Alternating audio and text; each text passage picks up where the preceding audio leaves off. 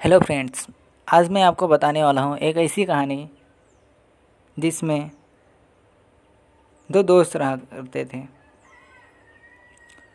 इस कहानी में आपको यह सीख मिलेगी कि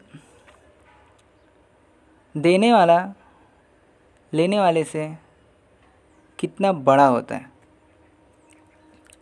चलिए कहानी शुरू करते हैं। एक गाँव था। उस गाँव में दो दोस्त रहा करते थे। दोनों दोस्त आपस में अपनी चीज़ें शेयर किया करते थे, ज़रूरत के मुताबिक। एक दिन दोनों में कुछ झगड़े की वजह से एक दोस्त ने कहा, अब मैं तुझे अपना सामान नहीं दूँगा। दूसरे वाले दोस्त ने कहा, कोई बात नहीं, मैं एडजस्ट कर लूँगा। ले, और मैं तो अपने सामान तुझे देते रहूँगा जब भी ज़रूरत होगी। मेरे पास आना, मैं अपने सामान दूँगा तुझे।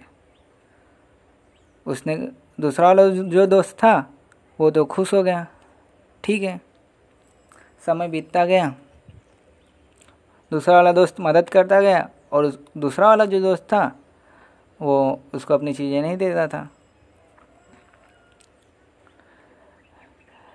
एक टाइम आया